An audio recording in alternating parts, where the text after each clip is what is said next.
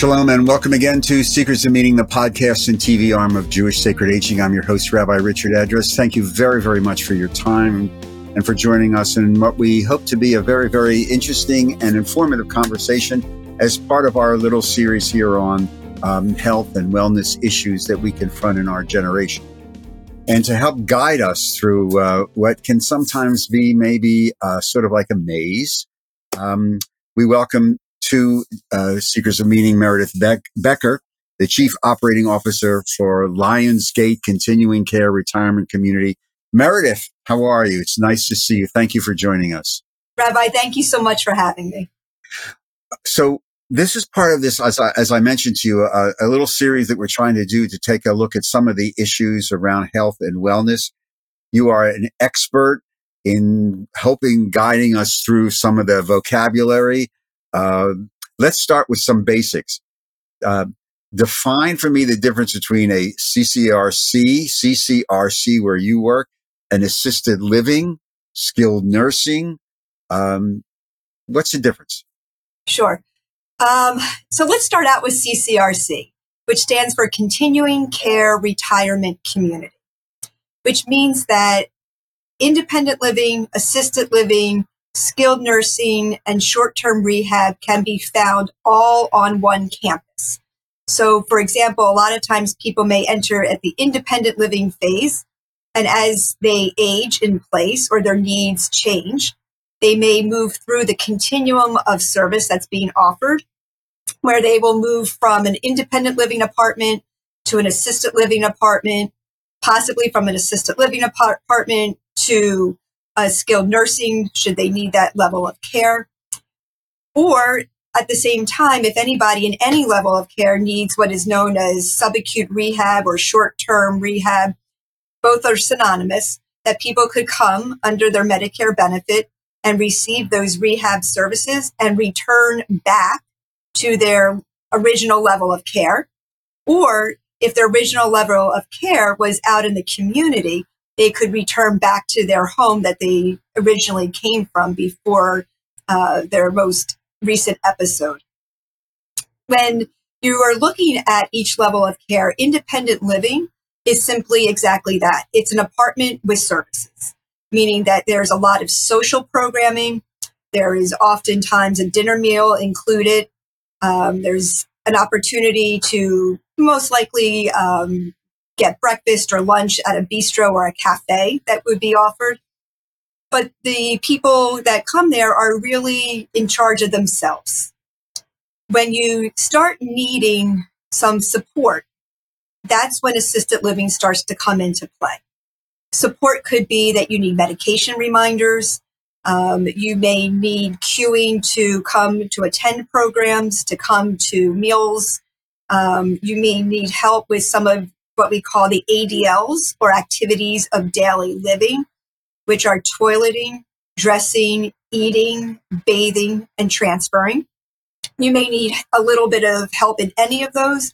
Um, some of those you may be dependent in one or two of those, but your needs can be met um, without having to have somebody being right by your side all the time.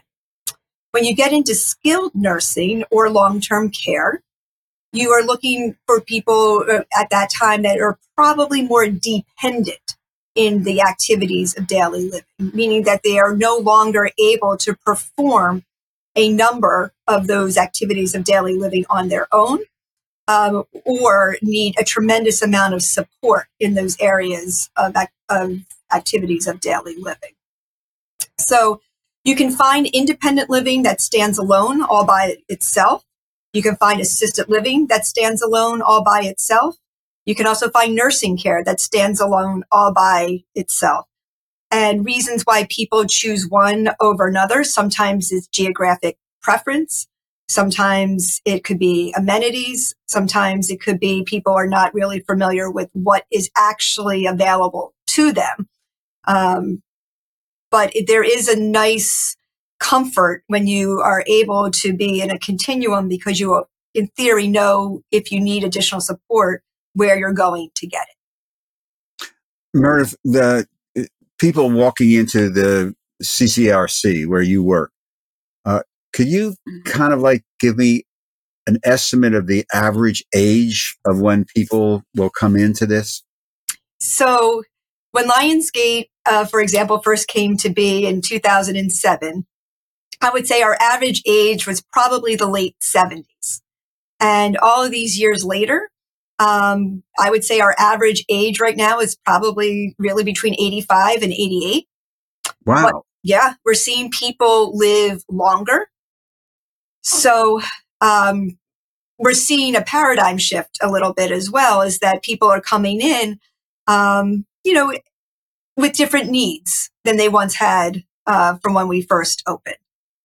So, so the so the coming into the independent living, eighty five to eighty eight. Wow, yep. that's that's that's a whole sermon in itself, which it, it we're, not gonna, we're, not going to get to. Don't worry about it. But um, so I would imagine then the independent living component is much shorter now before people move down uh, through the, the continuum. Is that would that be a, a correct assumption? Sometimes, um, Some- but what we see um, oftentimes is people they may come in as completely independent they start to need a little bit of support. They end up um, hiring a home health aide to help support them.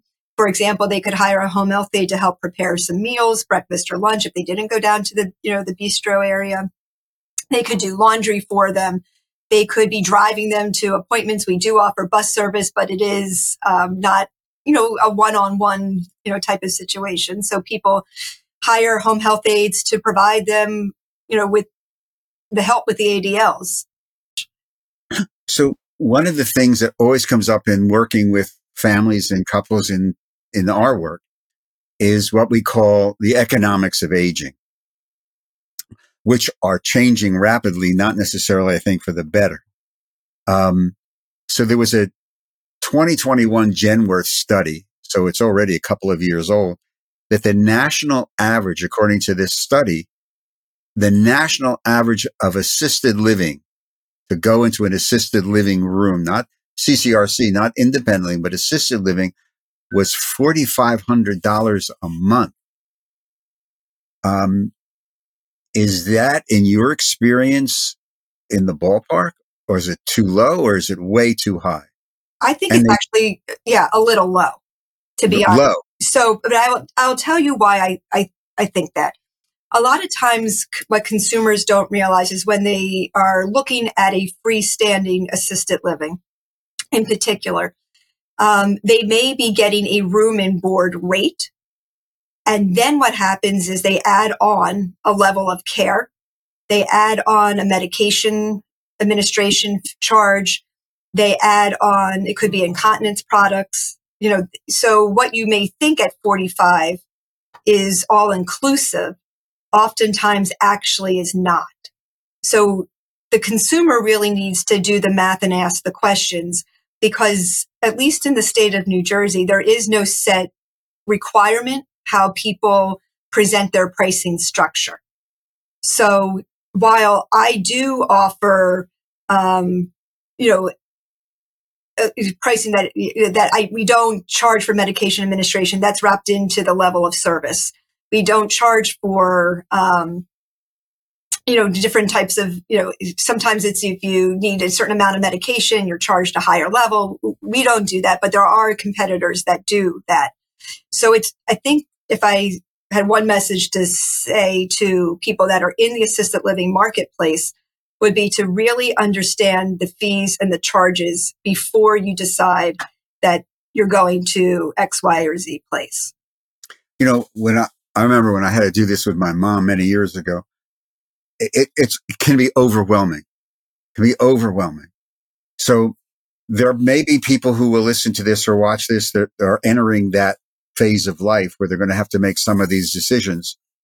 Um, where do they, where can somebody go for help to help navigate this system? Because as you said, there's so many little variations and, and, and levels of charges and care and uh, it may not all be regulated from state to state and location to location. Uh, I know there's there are geriatric care managers. Yep. Is that where I should go? Um, you can definitely um, look into a geriatric care manager.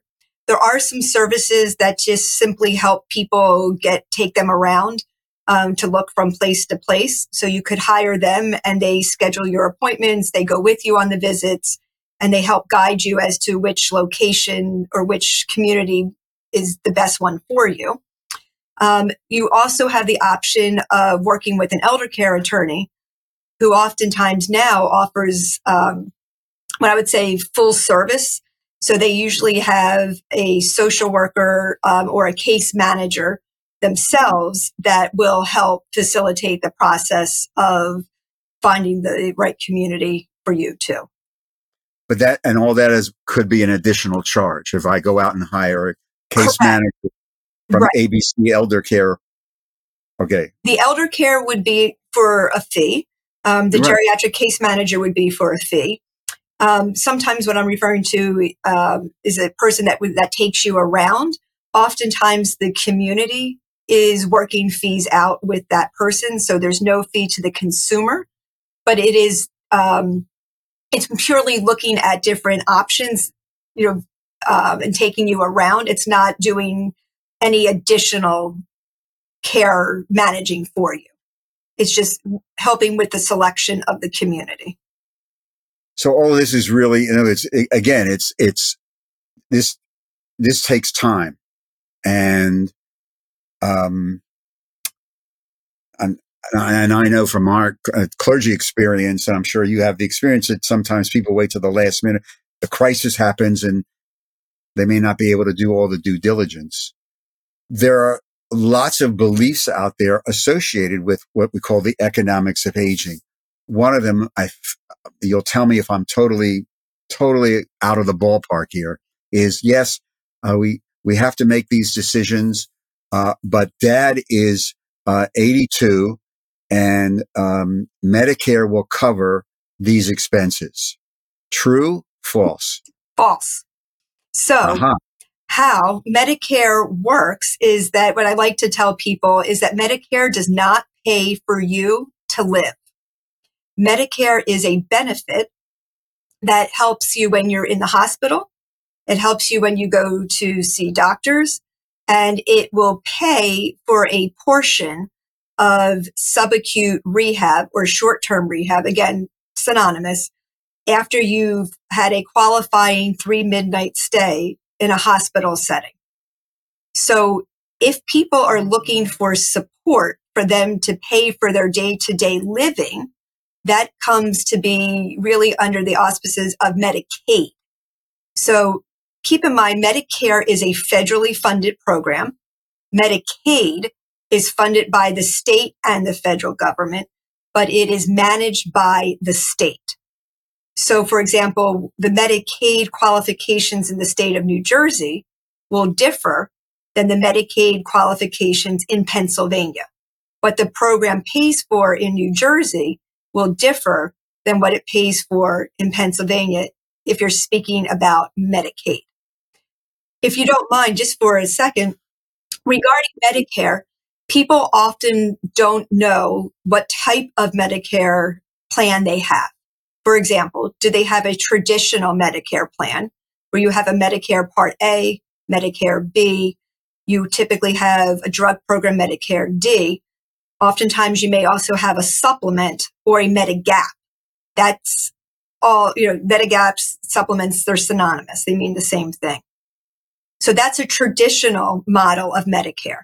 Or a lot of times people now have what is known as Medicare C or Medicare Choice or Medicare Advantage plan, which is usually not run by the government and it's usually run by an Aetna, Horizon, Bravo, by private insurance.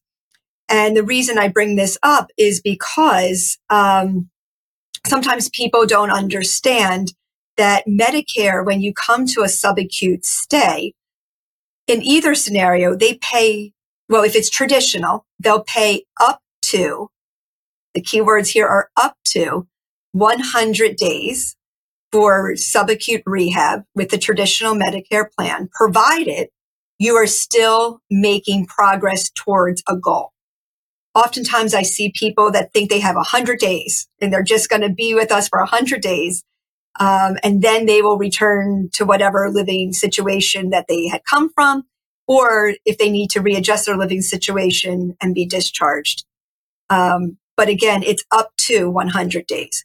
When you have a Medicare choice or Medicare Advantage plan, Medicare HMO, again, all synonymous, oftentimes the insurance company will make the determination as to how long your length of stay in rehab will be. So they look at the metrics, they look at your progress, and they're making a determination as to how long they believe that you need rehabilit- rehabilitative services.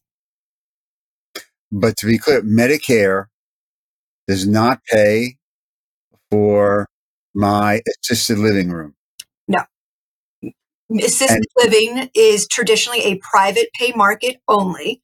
However, in the state of New Jersey, there is a program um, called a Med- uh, it's a Medicaid program where you can apply for assisted living Medicaid. So on that, just to again clarify, because because this is part of the maze. To qualify for Medicaid, again, state by state, but you have to spend down, and and there is a a back a look back, if that's the correct terminology, of several years to in order to spend. You have to, in other words, if I'm not mistaken, you have to liquidate assets to qualify for Medicaid. So Medicaid can then pick up the cost of that care. Am I correct in that? Yes, but I'm going to flush it out just a little. Please is, flush away. which is so how Medicaid uh, works is that typically someone needs to have no more than $2,000 in assets there used to be in the state of New Jersey an income limit, but that has been done away with. So, for example, and I'm just making this number up, if income limit was $2,000 a month and you made $2,100 a month, you were not eligible for Medicaid.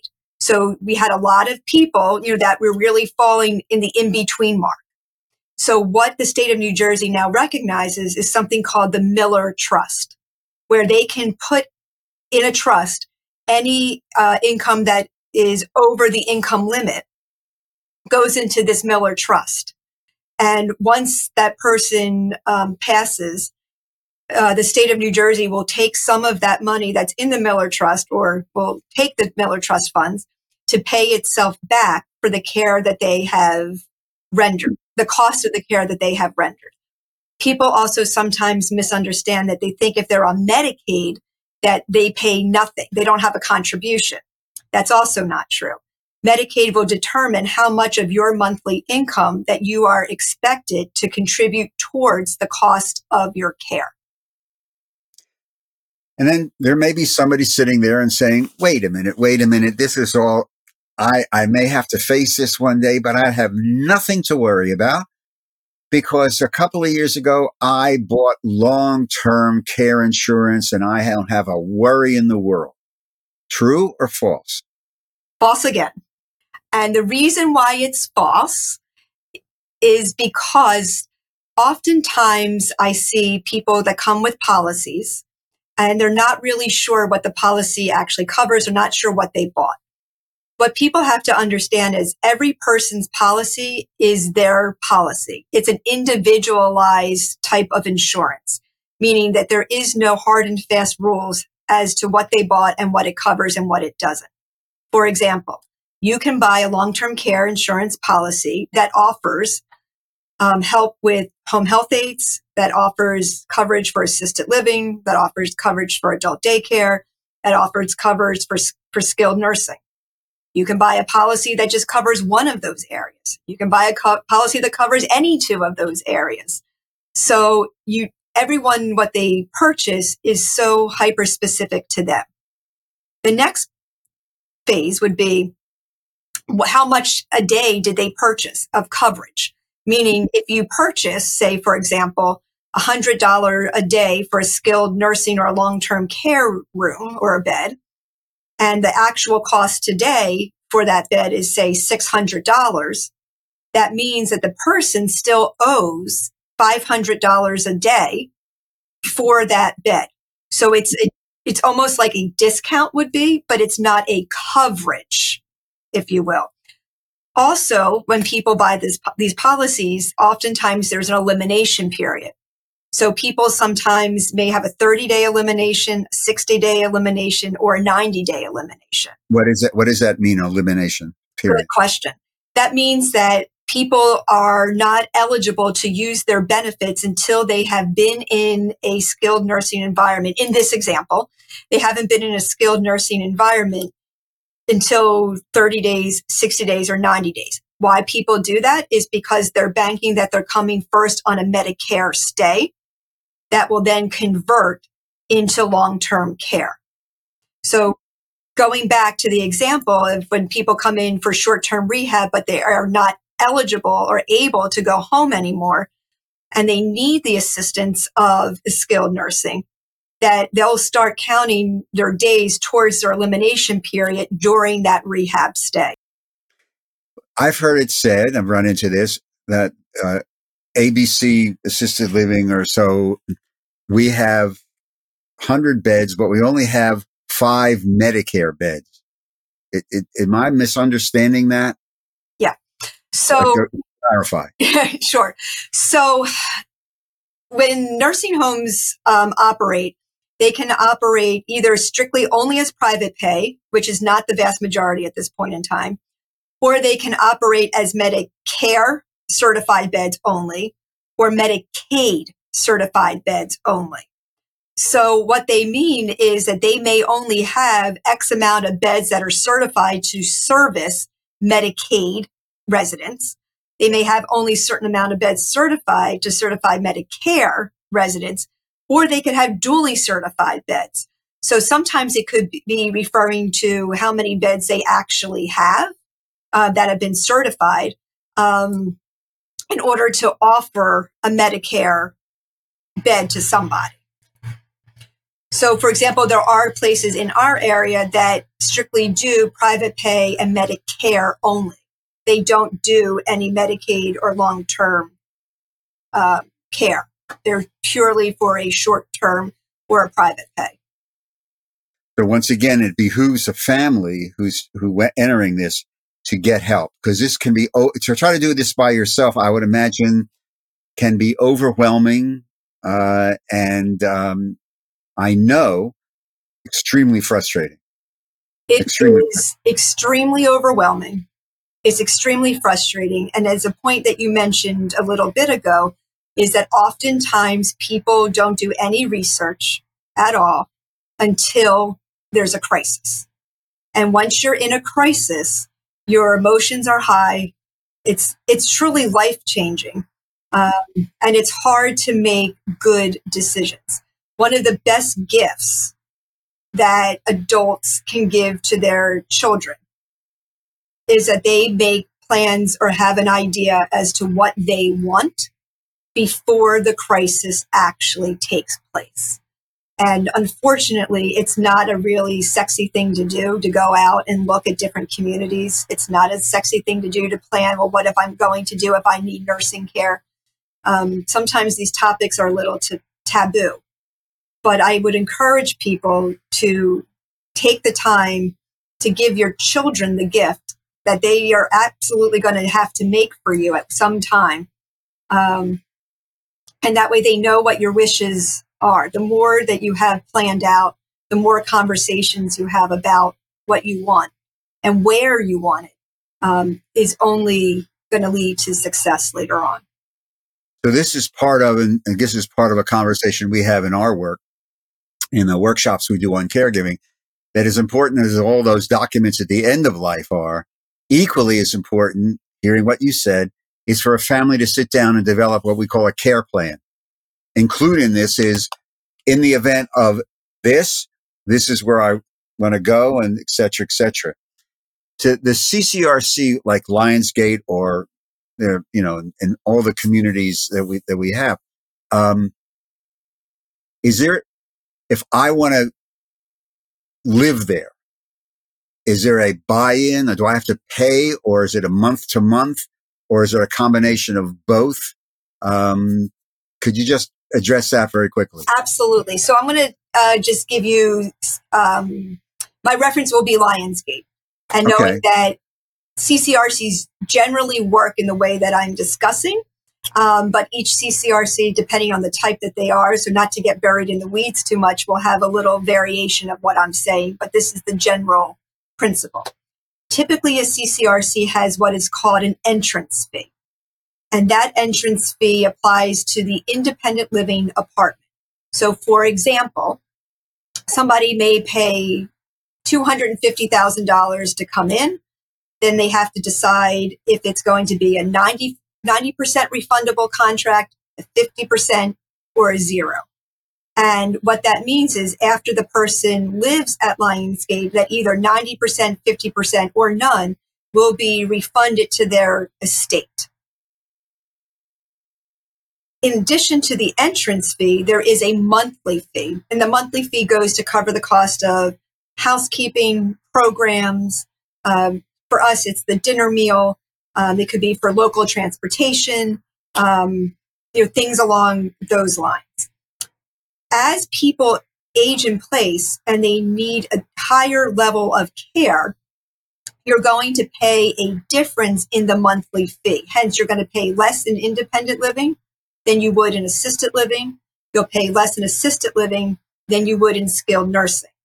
For residents that come into independent living, there is a little bit of a break uh, for the residents as they move through the continuum of care in what those monthly fees are, but they do pay with us the current market rate for those fees.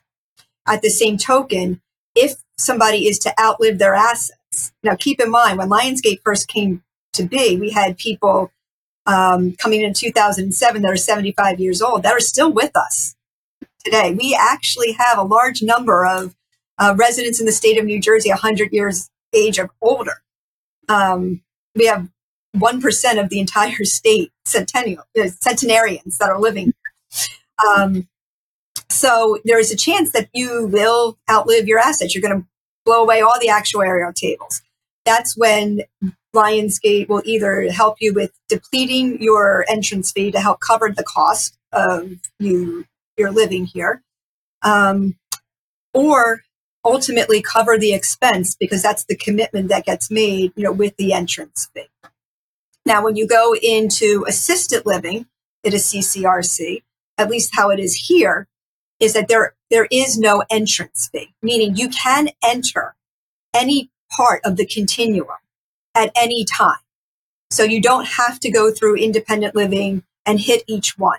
You can start at independent living, you can start at assisted living, you can start at nursing, or you can just come for rehab. It, you don't have to have one or the other. So the area which you start will have a price structure accordingly, according to that area. If that makes sense. No, so there's a price structure for every entry point in the in the process. Correct. Some have an entrance fee, yes, independent living does, but the rest of the campus does not. So this has been um, a, a, a, a fascinating conversation of very, very basic and absolutely important information, not only for our generation, for my kids' generation as well.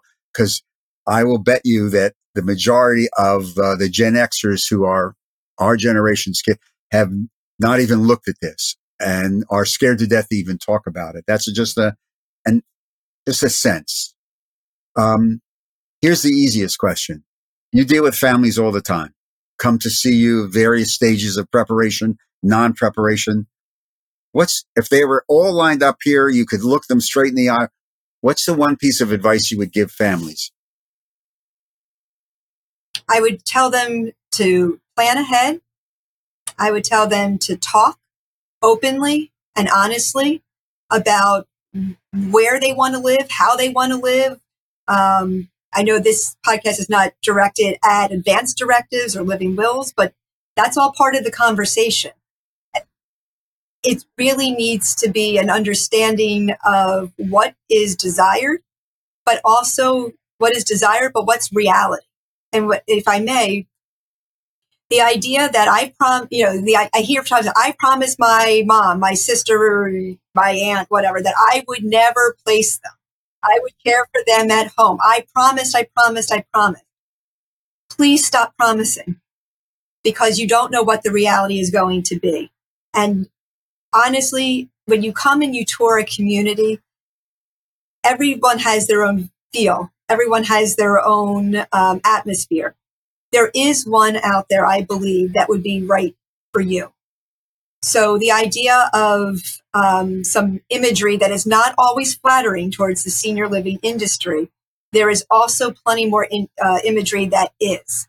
And sometimes the care that is required or needed can't really be handled forever in the home. So Correct. stop making the promise. It just may not be reality.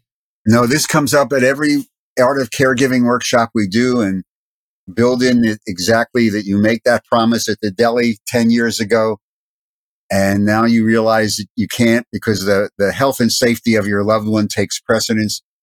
And we go to a passage from Maimonides in the 12th century, uh, in one of his writings, which actually lays out the proof text of when it is permissible Jewishly to transfer care to a third party and it's part of the workshop we do. But the fact that this is an our tradition uh, is to me fascinating and um, can really alleviate a lot of the guilt that people feel and say, you know, in this particular case, what I'm really doing is going to a higher value according to tradition. Meredith Becker, the Chief Operating Officer of Lions Gate CCRC here in Southern New Jersey. Thank you very, very much um, uh, for this tour de force of the very basics. Uh, so thank you, Meredith. You just take care of yourself. Stay safe, stay healthy, and um, I'll see you on campus, um, hopefully. Take care. Thank you very much. Our pleasure.